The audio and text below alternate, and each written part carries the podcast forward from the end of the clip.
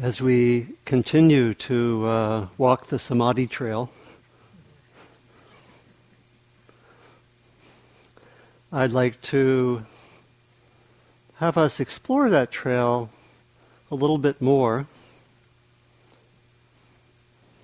And then bring us back a little bit. I was going to say, uh, using some of the language of the southern mountain trails where I spend a lot of time, we'll mosey on back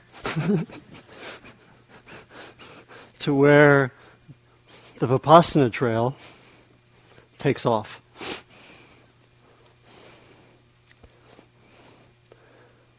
This will probably be the last that I speak with those metaphors.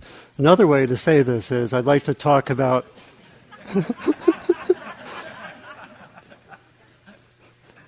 like to talk about uh, concentration practice and its relationship to insight practice.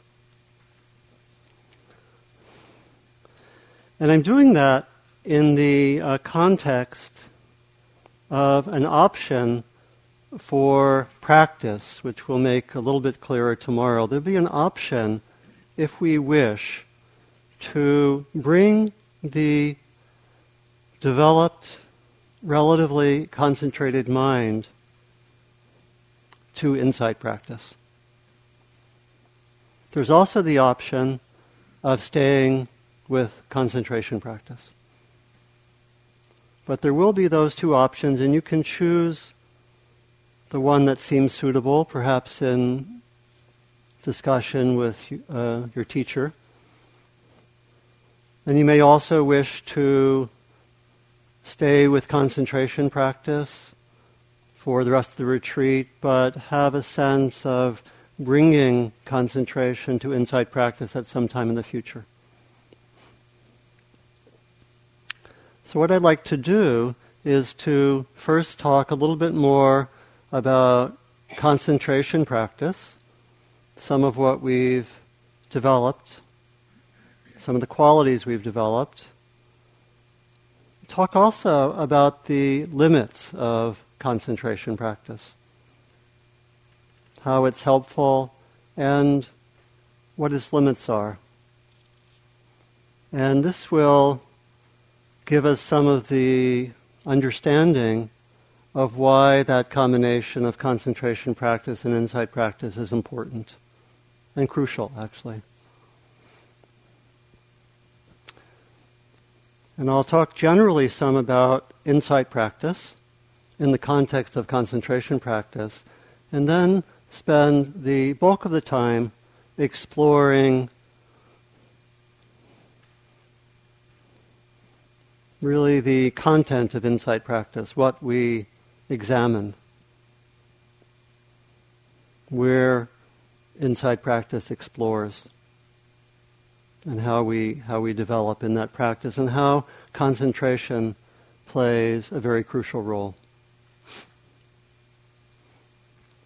So, first, on the nature of concentration practice as we've been developing it, it's important to see that we've, in a way, been developing a kind of um, one pointed concentration with, as we sometimes say, with stillness, with uh, one object. And with insight practice, we will, as it were, develop that kind of um, concentrated awareness with movement, with changing, with changing objects. In concentration practice, we just stay, most of us, uh, with the breath. And we use the breath and the relative stillness of the object, even though there's, there's some movement, but the way that we can just stay with the same object, we use that as a really a training ground for developing stillness of awareness. And then, of course, you'll see we'll transfer that stillness of awareness to changing objects.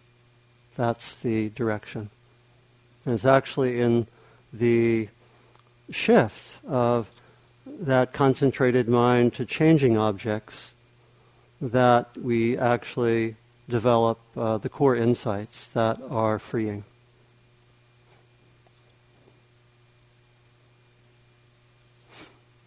So we've been developing, and all of us have developed to, um, to a significant degree, qualities of uh, stability of mind, uh, relaxation of mind, relaxation of body. In the text on concentration, there's a word that's used that uh, the mind becomes malleable. It's not fixed, it's not rigid. It becomes able to uh, really have a quality of um, really a, a, kind of softness, a kind of um, flexibility. We develop that. We stay on the breath and we learn how to be less reactive with what might come up. And we have this quality of really being able to increasingly be with the object, just with a steady mind that doesn't particularly like this or not like this, react, have preferences, and so forth. And as we uh, go deeper, there can be uh, a development of um, confidence and even faith. You know, as I was mentioning the other night, we can actually have faith that the hindrances are indeed impermanent. That they are not the only exception to the truth of impermanence. Anicca vata sankhara. they are all impermanent. And we, we also can have some degree of faith and confidence develop about the, the possibilities of our being, the possibilities of our mind. Amazing that we can actually come to this quality of peace or whatever, whatever level we found. I know that each of us have found uh, more peace than there might have been, certainly at the beginning. And for many of us, more peace than we have found um, in our lives for many of us. And that we can have the awareness, the attention, move out of the old habits and reactivities to some extent, and sometimes to a large extent. And it's helpful when we, when we are looking again at some of the nature of concentration to remember that we are cultivating concentration again in the context of a path of liberation.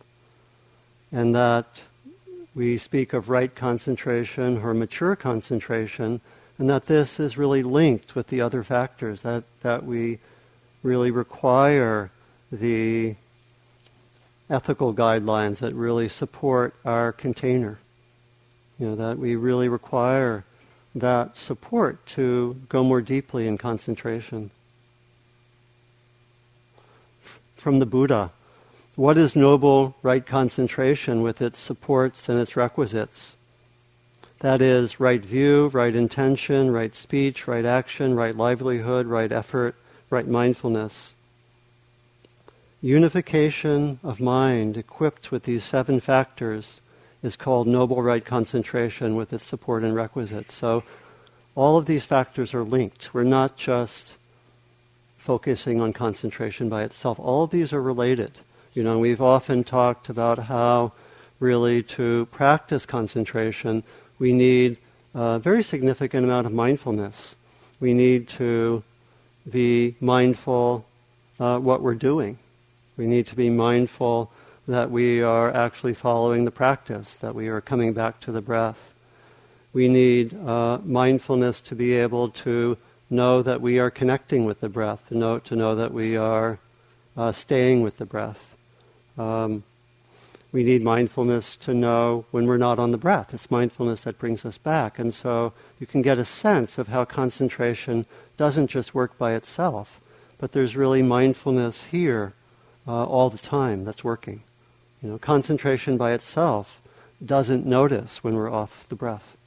It's really that factor of mindfulness that's associated with it. And so we we've uh, talked about these different kinds of concentration that develop. Uh, we've talked about the deepening of concentration to the point of what's called access or neighborhood concentration. We, we looked at the different states of uh, deeper concentration, deeper absorption uh, last night, the jhanas. We've looked at some of the wonderful qualities of concentration, and yet there are also limits to concentration. There are limits to concentration practice, really, when it's not connected with insight practice, and actually with all the, the factors of the path. Uh, Andrea uh, talked uh, several nights ago about the actual story of the Buddha. That the Buddha started out in his practice by studying with two teachers who were teachers of uh, concentration. Uh, the first one was a teacher of the first seven jhanas, and the second one taught the eighth jhana.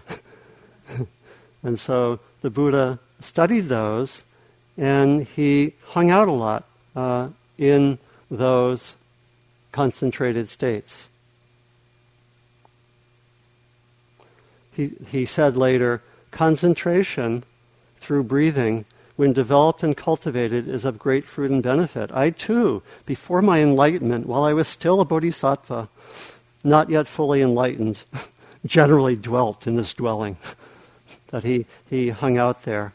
And as, as Andrea uh, pointed out, he was not satisfied. They, that the concentrated states, although bringing incredible peace and bliss, were not adequate to his quest. They did not bring him the kind of uh, peace and the kind of understanding and the kind of release that he was seeking. They still seemed to be dependent on conditions and um, impermanent, basically. They would, they did not take him, he thought, to the end of suffering.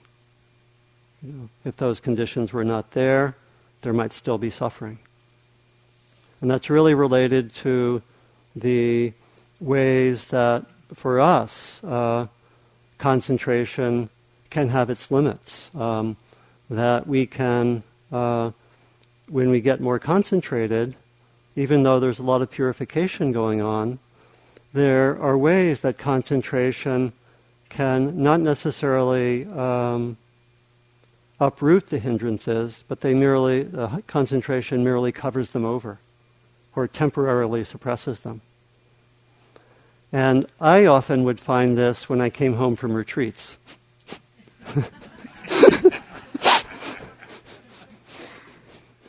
I remember very well being in wonderful concentrated states and thinking that the, um, the end of the path was near. And coming home and immediately having a big fight with my roommate. so some hindrances were not quite dealt with. And as long as I didn't assume that my roommate was the hindrance.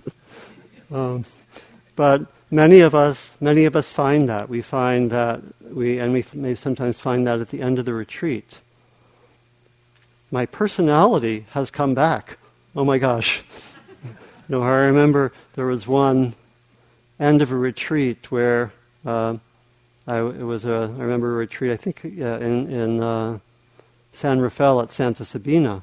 And it was a retreat. I think Jack Kornfield was teaching along with several others. And he looked over the group of retreatants at the end, and everyone was so peaceful. And there was just a, a beautiful quality of concentration. And he said, You look so beatific. Of course, you haven't opened your mouths yet.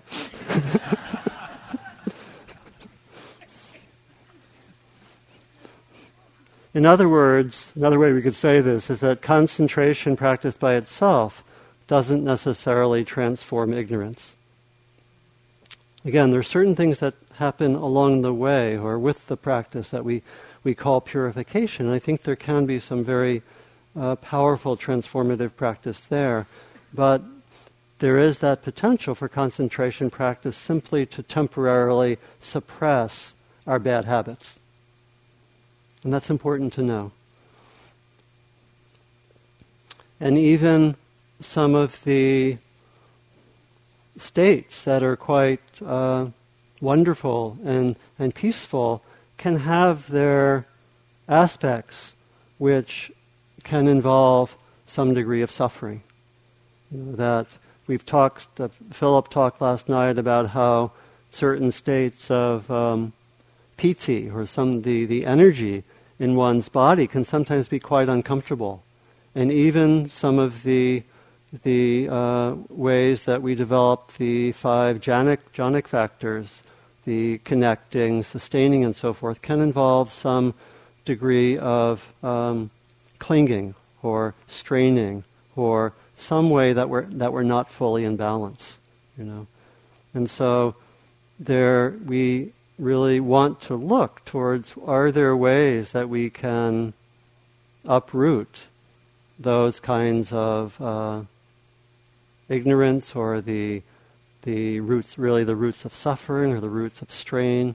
And this really is to follow the uh, path of the Buddha, who wanted to find a peace that actually was not found in concentration practice. And he said that, that there is another way to develop. And this is really what he did in his own life, that he, at this key moment, he moved away from the ascetic practices that he was doing. He took more nutriment, his body came back to health, and at a certain point, he sat down and he first went through the jhanic states into very concentrated states, and then he turned his awareness to be able to look at phenomena, to look at changing phenomena, and to be able to see through ultimately the roots of ignorance, and to see through that which stood in the way of peace. And this was really his enlightenment experience. This is what he came to. And so it's that possibility of using a very concentrated mind to see clearly our changing experience that is the reason that we don't just stay hanging out in these beautiful states. I know I originally thought that hanging out in beautiful states was the path, the full path, and that uh, my problems would mysteriously disappear the more I stayed in these beautiful states. But we, we can see, again, if we go back and forth, we can notice from our own experience that there needs to be some other uprooting of what causes ignorance. And this is really why we move away from these beautiful states and just hanging out in them. This is why that we open ourselves up to changing phenomena, which sometimes brings uh, uh, a little more gross mind, sometimes gets us back into our habit patterns, sometimes takes us into suffering. It's why, uh, to use a, f- a term that Philip u- uses sometimes, we trade sukha for dukkha.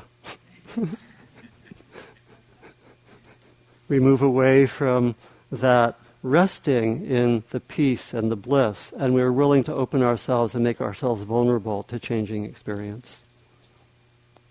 And yet, the concentrated mind permits us to see things that we wouldn't see otherwise.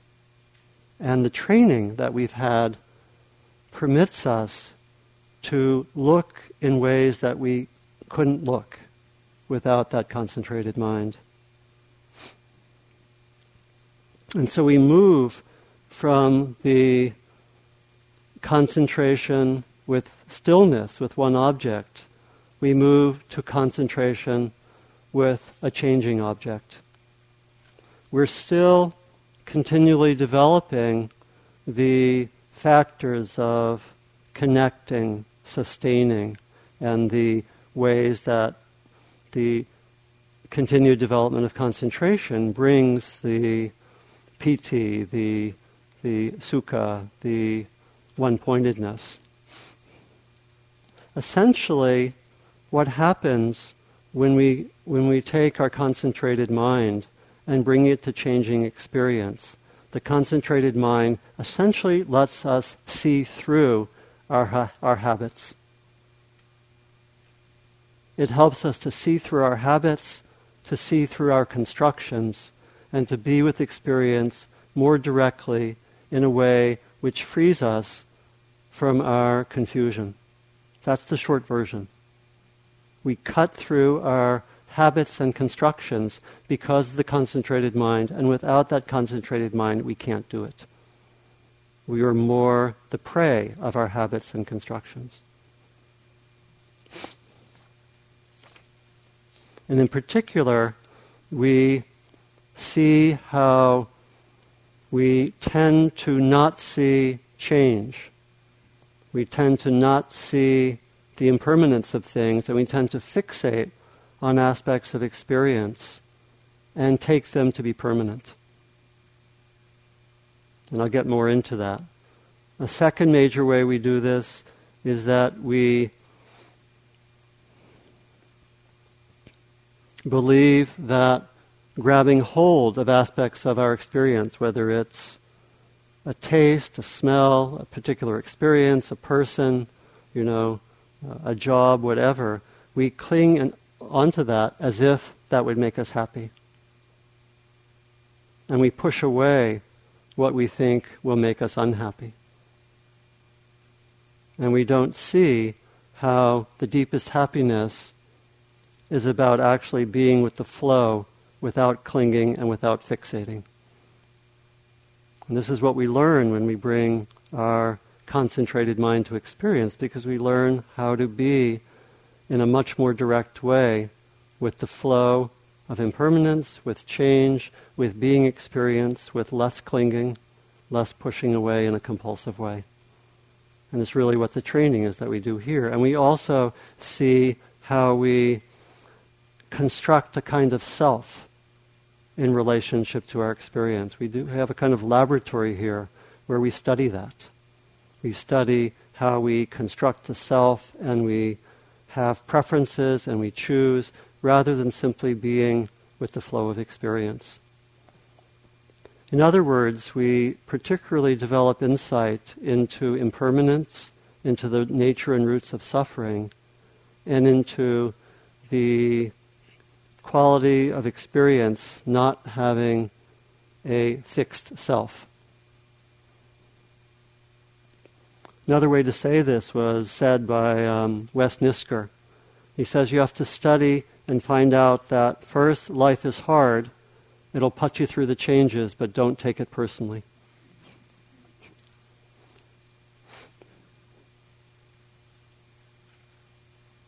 And so essentially, what we do in our practice to really, again, to simplify, is we, from a concentrated mind, we look closely at experience and see where we have fixations. To see where we fix experience, to see where we grab hold of experience, and we study that over and over again. And it's not really possible unless the mind is concentrated to some extent.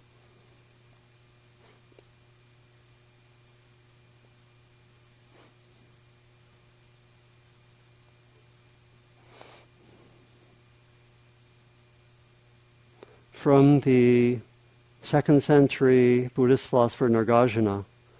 Fixations spawn thoughts that provoke compulsive acts. Another way of saying it is that we don't perceive accurately the change and the flow of things, and on the basis of that, we tend to distort experience. We project onto it or we select or we construct things. And then on the basis of our selections and constructions, rather than be with the flow of experience, we develop all sorts of thoughts. And we uh, think a lot. We think about and develop all sorts of complicated thoughts based on our misperceptions. And then we live in that kind of thought bubble. This is called ordinary life. And so it's actually a pretty radical challenge when you, you think about it. It's really a challenge to look carefully and to move outside of constructions and habits.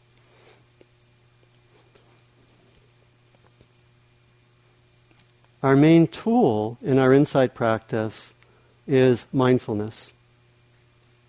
And here we'll, you know, keep going the kind of practice of mindfulness that we've been developing in conjunction with concentration practice. And the mindfulness, when we turn it to changing phenomena, helps us to first uh, know what we're doing, to be really clear that I am tracking changing phenomena, that I am noticing changing phenomena. Mindfulness helps us to be present with and connect with the object. That's again the factor of uh, vitakka. It helps us to stay uh, with the object. Again, we can benefit by that relaxed attention. We can stay with the objects. And again, the concentrated mind lets us stay with the flow of experience more readily. This is a text from the uh, second century. Mindfulness as a mental factor signifies presence of mind, attentiveness to the present. It has the characteristic of not wobbling, that is, not floating away from the object. Its function is absence of confusion or non forgetfulness. And again, in order to be mindful, we need that degree of concentration in which the hindrances are generally at bay. And really, to track experience, we need that same kind of concentrated presence so that we are not reactive to the flow of experience. We need a certain amount of ability to persevere, to stay with, to have the energy to keep on looking. Really, the same kind of energy which lets us keep coming back to the object. I would also say that, that mindfulness, even though it's often not, not, very often talked about, needs to have also that quality of care. You know, that when we're tracking phenomena, can we bring in that quality of metta in a way, or even, even the way that for some of us, being with the breath was like being with a friend? And there's a way in which mature mindfulness has, has a quality of the heart. It's very much like when we are really giving attention to a friend or to someone in our family. There's care there. That attention, go, that, that attention goes hand in hand with care. And this is also something that we can cultivate.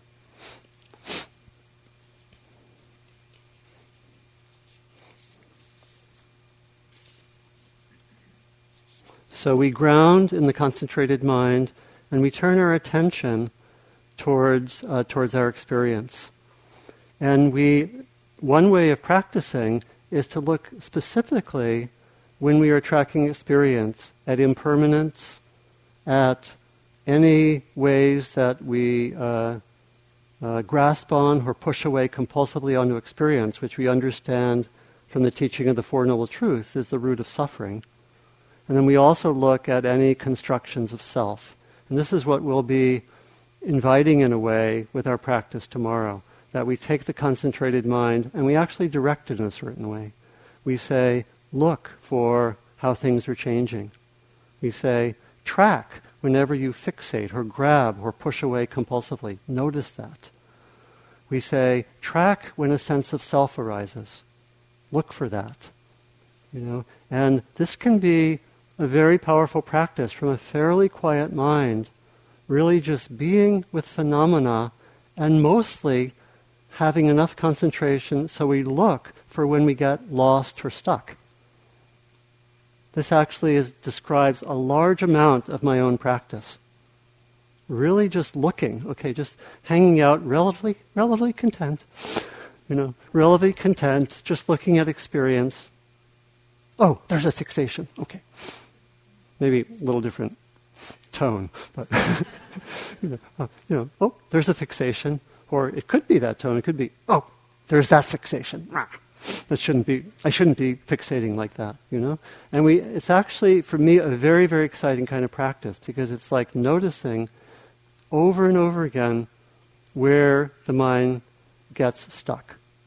And this is a lot of our insight practice when we stay with impermanence. And some of it, sometimes we have to work up to that to really be with the flow of experience and just tune into that more.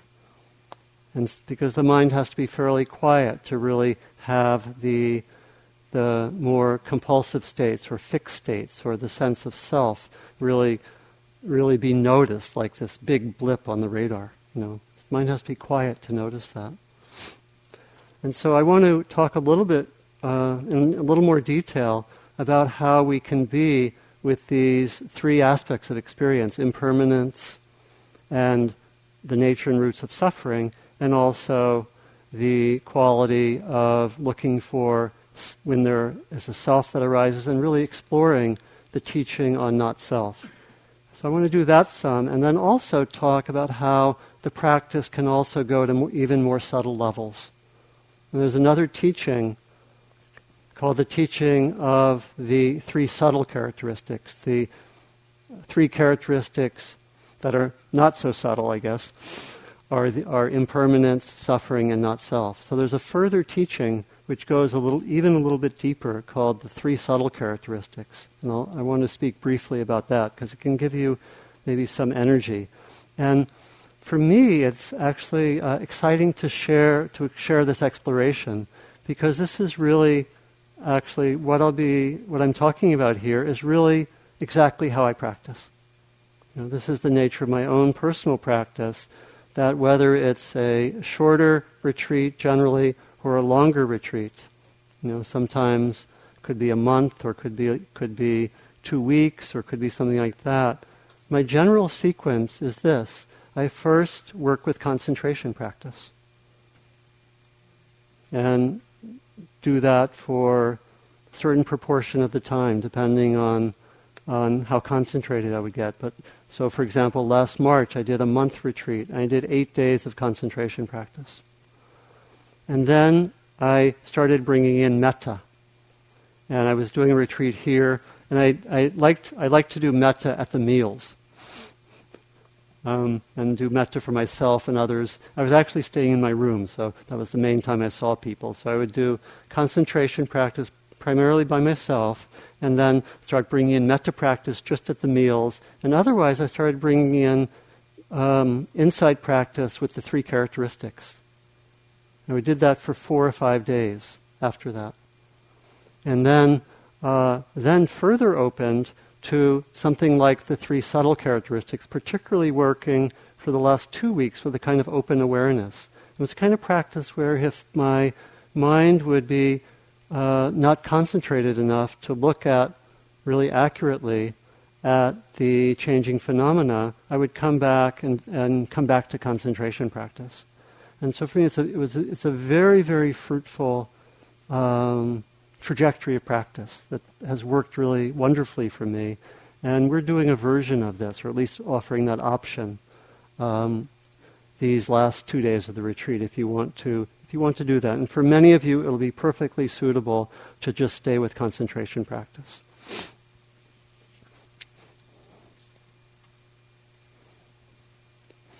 So, a little bit about the three characteristics about impermanence, suffering, and not self, and how we practice with them. So, impermanence is taught typically on several levels. On, on a more gross level, it's something we can see in terms of changing seasons, the changes of nature, the changes of society, and so forth. And it's, it's, it's both obvious and something that we maybe take for granted. In Dharma teachings, we're especially asked to look at this gross level of impermanence in terms of the impermanence of me and to actually take that at times as something to really contemplate more fully as a basis for having some maybe greater prioritizing of what's important in my life. And particularly this practice of purification and liberation. And there also are more subtle levels of looking at impermanence. Where we where particularly concentration comes in. So we can bring the concentrated mind to the flow of phenomena, and we can really just tune in to the way things are changing. We may start, for example, uh, to have less of a um, abrupt change from our practice. We may we may instead of being with the breath as uh, as something that really represents stillness, we, we shift a little bit and we can be with the breath as a changing object. Where there we're a little bit more tuning in to the changes of the breath. And we tune in and see, oh, yeah, the breath is going here, it's going there, it's going there, it's going there. And we can also then bring that understanding of um, change and look at other parts of our experience. We can notice the changes of thoughts. We can notice and study emotions. We can bring our mindfulness to notice the changes when we open our eyes and are with the, the external phenomena. And we can do that increasingly with a concentrated mind where we really stay, in a sense, with the changing phenomena and don't so much hook in to the concepts about phenomena. I think we've all learned that, that we can be with the uh, phenomena of breath without necessarily staying with the concept of breath, where we can, we can be with the experience of, um, let's say, my hand feeling sensations. You know, place your hand maybe on your knee and you can feel the sensations and tune into the sensations without uh, being focused on the concept of hand. And what we do there when we tune into impermanence is we try to just stay with the more direct experience of change. And we watch when we fixate for some reason. And it's a little easier to do when our eyes are closed and we're with inner experience there's something else about the eyes which tends to objectify very easily when we look outwardly. And so some of the training in impermanence is actually to learn to be with the eyes open and see impermanence without going immediately to the concepts of things. Generally speaking, this practice with the concentrated mind does take us beyond the concepts and constructions and the ordinary constructs of life. And it lets us see more the constituents of experience. It's almost like we are, instead of being taken in by a movie with its 24 frames a second, we actually notice the individual frames. And we're not taken in by the illusion of the film. Something like that happens when we really tune in to the flow of impermanence. When the mind can get quiet, it can tune in like that and we can uh, actually get very quiet and notice the rapid change of phenomena. Sometimes we can notice the change being almost uh, microscopic. The mind can be very quiet when you just notice a bunch of fleeting phenomena. And yet we, we stay with the flow and we see where we we see where we get stuck or we see where we get fixed. And so this is a, a powerful way of practice with the concentrated mind. When the mind gets very quiet with phenomena, it's both amazing and we can see that rush of phenomena. It can be scary. You know, we're saying, hmm, I kind of believed in the reality of everything and the constructed world and and I'm being showed uh, a different kind of experience, right? And I know for, for myself, when I was first starting to see, and may have, you may have had similar experiences, starting to see the impermanence and the rapid change which can be there with the concentrated mind, I was saying, like, whoa, whoa, whoa, and this is a this is a time for having friends, having good teachers, doing metta, you know, grounding in the body and so forth, you know. But there can just to say that when we actually see deeply into phenomena, there can be fear that arises. There can be fear when we see closely into impermanence. There can be fear when we look and see that grabbing hold or pushing away things is not going to bring happiness. And we say, oh my gosh, then what is going to bring happiness? Whoops. there goes, there goes um, 20 or 30 or 40 years of life strategy, right? You know, oops. And that can be a little bit scary or disorienting. So just to say that, that that's there. you know. So the second uh, area we look at, we, we talk about as seeing dukkha, or we talk about as seeing uh, particularly where we grab hold compulsively or push away phenomena. And again, we can set ourselves up with this flow of experience. We can be with the impermanent flow and with the concentrated mind with insight practice, then we would really look okay, let me just set my radar up to track where there's going to be a grabbing hold or a pushing away. And we do that, we can do that in retreat as a kind of training. And, and then we can bring that increasingly into daily life. You know, and probably many of us do that with certain kinds of grabbing hold or pushing away. We, in daily life, we notice that. And we say, oh, I'm grasping after that, right? I'm grasping. We, we do that.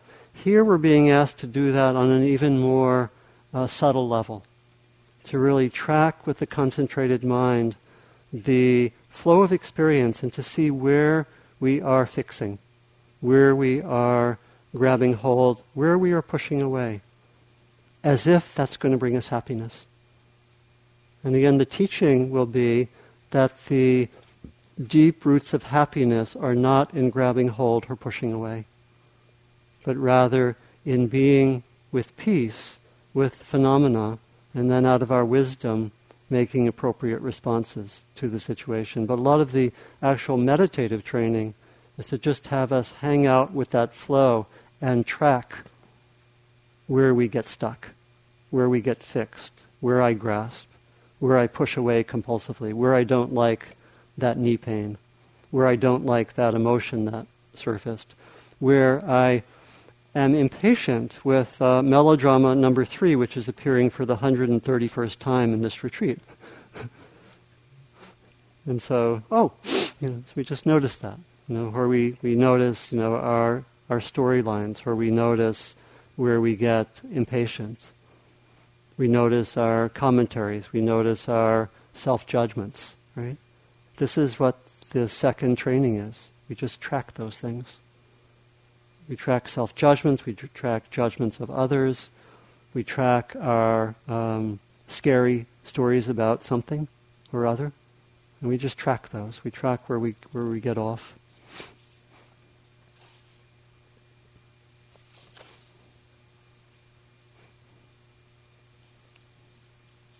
The last area that we study is the area that it would be called the area of uh, anatta or, or not self. And, and in particular, in the context of the training for the concentrated mind, we study when the, when the mind surfaces, let's say, a thought that is the thought of a self, where, where we have some kind of self reference appears in our experience, where we have a thought uh, of what I will do next, my next concentration retreat, you know, or how I am doing well, or how I am doing not well, or uh, what I will do, or some view. And we keep tracking that.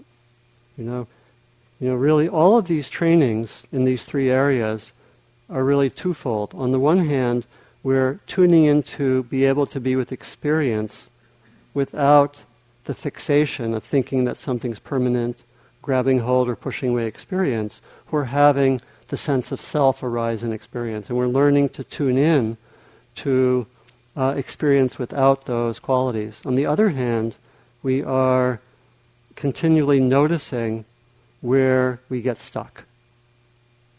And this is this is the core of the practice, really. It's noticing over and over again, and over time we learn. You know, sometimes we have to see the same pattern 2,000 times.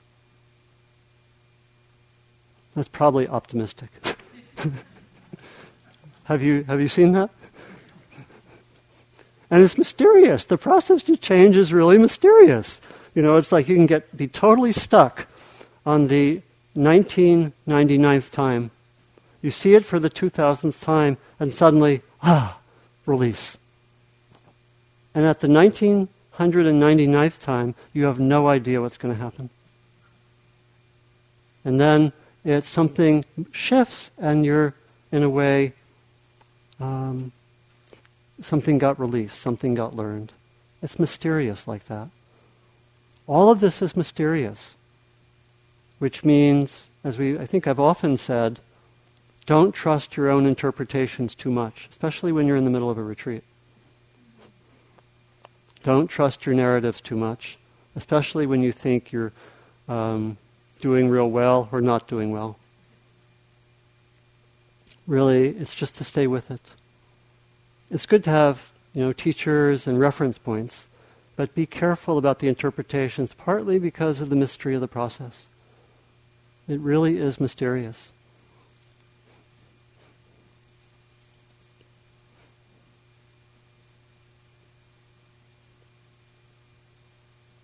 And so we track all these constructions of self.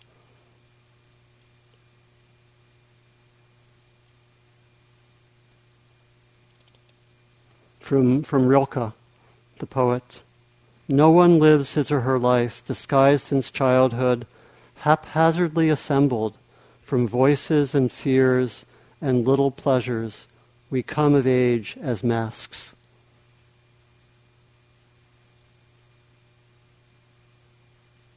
Somewhere there must be storehouses where all those lives are laid away. Like suits of armor or old carriages or clothes hanging limply on the walls, maybe all the paths lead there to the repository of unlived things, the lives we didn't lead when we were taking on a mask. And of course, we can see the self arising in concentration practice, can't we? I am a good meditator. I am a bad meditator.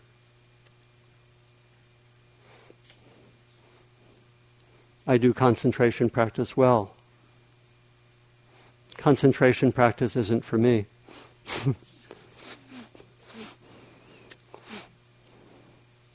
and so, you know, the story I told yesterday, not yesterday, two days ago, about uh, that, you know, my own uh, self image as a good meditator, and how it was so confusing for me as a young meditator to know how I could actually appear and be a good meditator because everything's kind of happening inside, and you know there aren't little bubbles appearing above our heads with our eh, great insights, or you know probably someone's going to invent some way to actually broadcast our inner inner dialogue and you know, have it have it out there. But I couldn't really know, and I, I wanted to appear to be a good meditator, and the only you know the only criteria which occurred to me were to sit for a long time and to stay up late, and so I did those. I chose those, and then I, I mentioned how uh, I really you know th- this was I think this was in the one of the examples of unskillful effort. Um, and um, then I then I would get sick. Then I got sick actually, and I sat there with my sniffles, and I definitely interpreted that having a cold meant I was a bad meditator. See, so the self is kind of crude, right? and I, I'm a bad meditator. And so I sat there, and I had to sit for like uh, probably about another 10 days being a bad meditator. Having wanted to be a good boy for all of my previous life this led to a certain amount of deconstruction of personality. Because uh, the you know the image and the reality did not jive, right? And sometimes the you know um, I don't know if anyone told me, ah, oh, yes, you're going through purification, but it was very painful. It's very scary, right? It was so that, again, there, there can be those moments of fear. That was very scary for me to watch my you know my sense of myself coming up against um, reality and the image not matching. And to sit with that was hard, very hard. And there was something, you know, about the support of the teachers, and there was a fair amount of concentration. So I could actually study fear arising. I could study fear over and over again. And I could see it. And eventually, after having watched it enough, I came, to, you know, the, the insight came to the conclusion that actually I don't need to be afraid. It was something, you know, some logic like if people are really wise and compassionate, it won't matter whether I have a cold. You know, like, duh, right? but, you know, you know this, this is what we call yogi mind, or the, the fevered mind of the meditator. you know, who is caught in some purification process. And so, um, for me, it, was, it, it, like took a week to come to that insight that it was okay to have a cold. Meanwhile, my, I, I, deconstructed the image, which I was um, quite grateful for, though it was scary, you know, because like, what's going to take its place? I didn't know, right? So, so again, this is what happens when we look closely like that.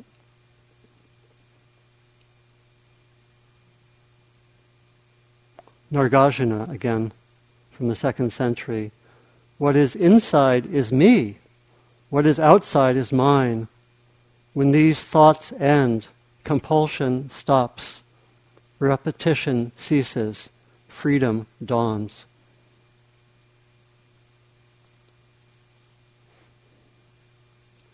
And as we deepen into being with impermanence and being with and tracking when there's suffering, tracking when self arises, opening more to the experience of the flow without that sense of self. We also deepen into what are sometimes called the three subtle characteristics, which are first emptiness, second tathata, or usually translated as suchness, and the third is called atamayata, which is, a, which is sometimes translated as uh, non fashioning or non identification. I want to talk briefly about those because this represents a further deepening of just being with that concentrated mind with the flow of experience. You know, the, the quality of emptiness is really an extension of impermanence. It's that we are with the flow of phenomena increasingly without taking any phenomena as being ultimately real, as having some ultimate independent existence.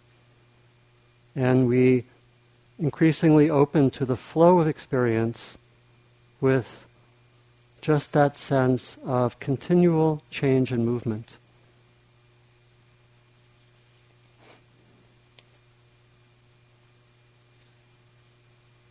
From the Buddha, This is how the training should be done. Concerning the body with its consciousness, let there be no self centered imaginings of I and mine and no such bias. With regard to external objects, let there be no self centered imaginings of mine and no such bias. We shall then abide in the attainment of the heart's liberation and liberation by wisdom. So we start to see more a whole web of continual phenomena arising and changing and being interconnected. One of the more accessible ways of talking about emptiness is talking about interdependence and seeing everything as interconnected and nothing as separate. You know, despite our concepts, which tend to see things as, as separate. And so we can be with the flow of experience and notice a little blip and say, oh, that was my self judgment story starting to appear. And we can notice that and notice it and not follow it and not get stuck and just notice the continual flow of phenomena, nothing taken as substantial or separate. And this is again a deepening that, that we can touch as we go more deeply.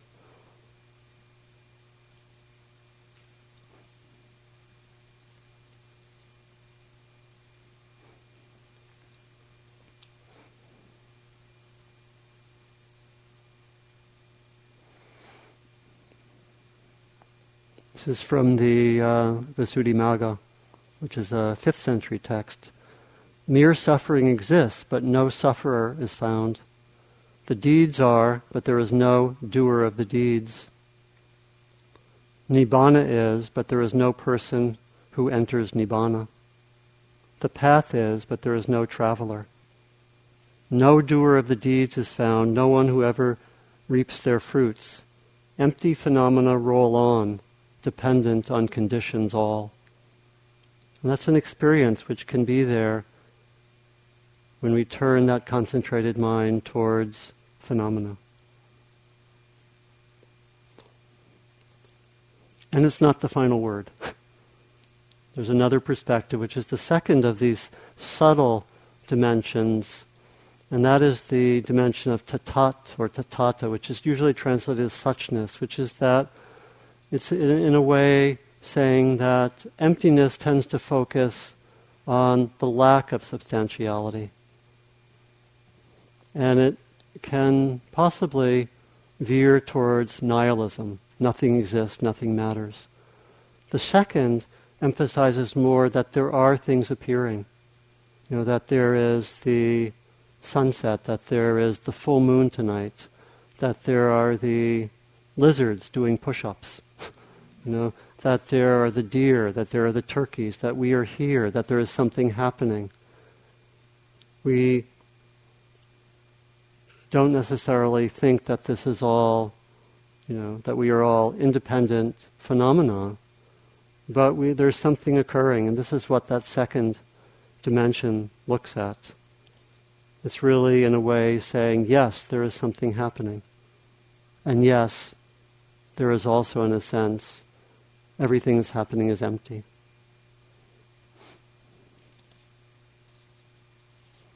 A poem that brings this out was, was a haiku written by Issa, who lived at the end of the uh, 18th century, beginning of the 19th century in Japan and his uh, son died while, while he was young. And he contemplated emptiness in the context of the death of his son. In other words, he contemplated emptiness and he also contemplated suchness at the same time. And he said, he wrote a very short haiku, and it went like this This dewdrop world. And it's a reference to the Diamond Sutra, which says the world is like a dewdrop at dawn, meaning really pointing to emptiness. This dewdrop world is but a dewdrop world, and yet, and yet, which really it brings in compassion actually, and it brings in a sense of yes, that's true, but there's also another perspective.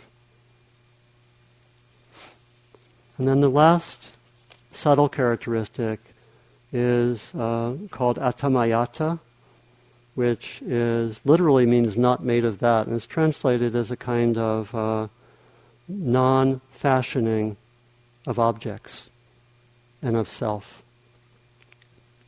And it points to a quality of awareness, which is could be talked about as a kind of open awareness, which is there, but doesn't fixate on anything either internal or external. In the text, it's very close to the quality of the freedom of Nibbana.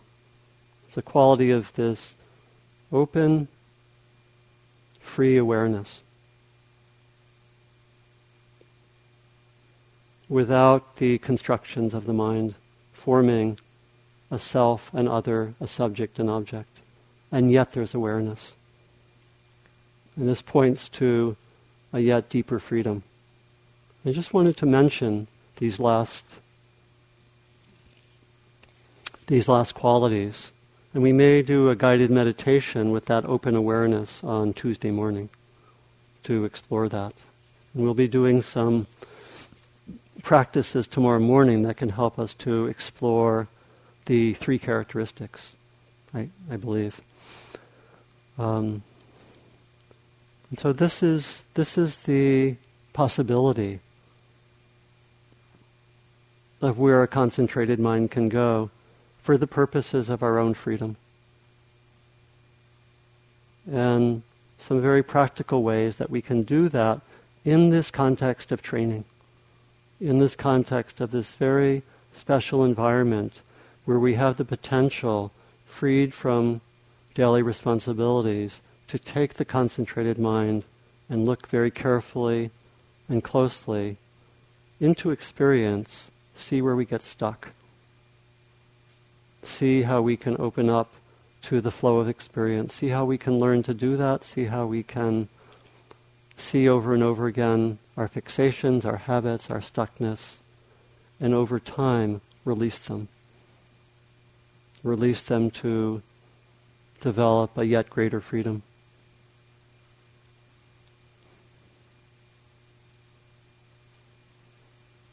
And we do concentration practice in significant part because without that concentration practice, it's very hard to see through where we have these fixations, particularly more subtle ones. It's very hard to see how we can cut through our concepts, our habits, our constructions. And with the concentrated mind, we can do that much more readily. This is a core reason why we practice, because it's that way of cutting through constructions, habits, ways of seeing the world that we get stuck, that are connected with suffering. And when we cut through those, we move towards greater freedom.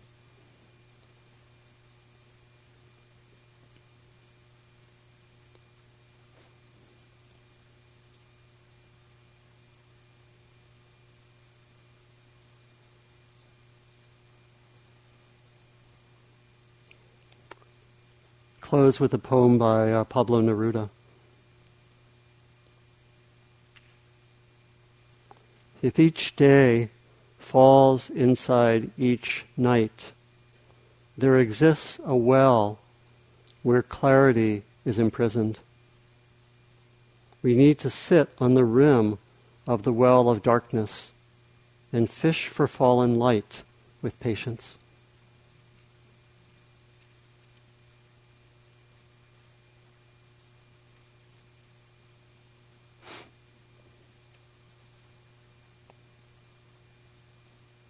One way to fish for fallen light would be to go out as you walk and contemplate with a concentrated mind the full moon,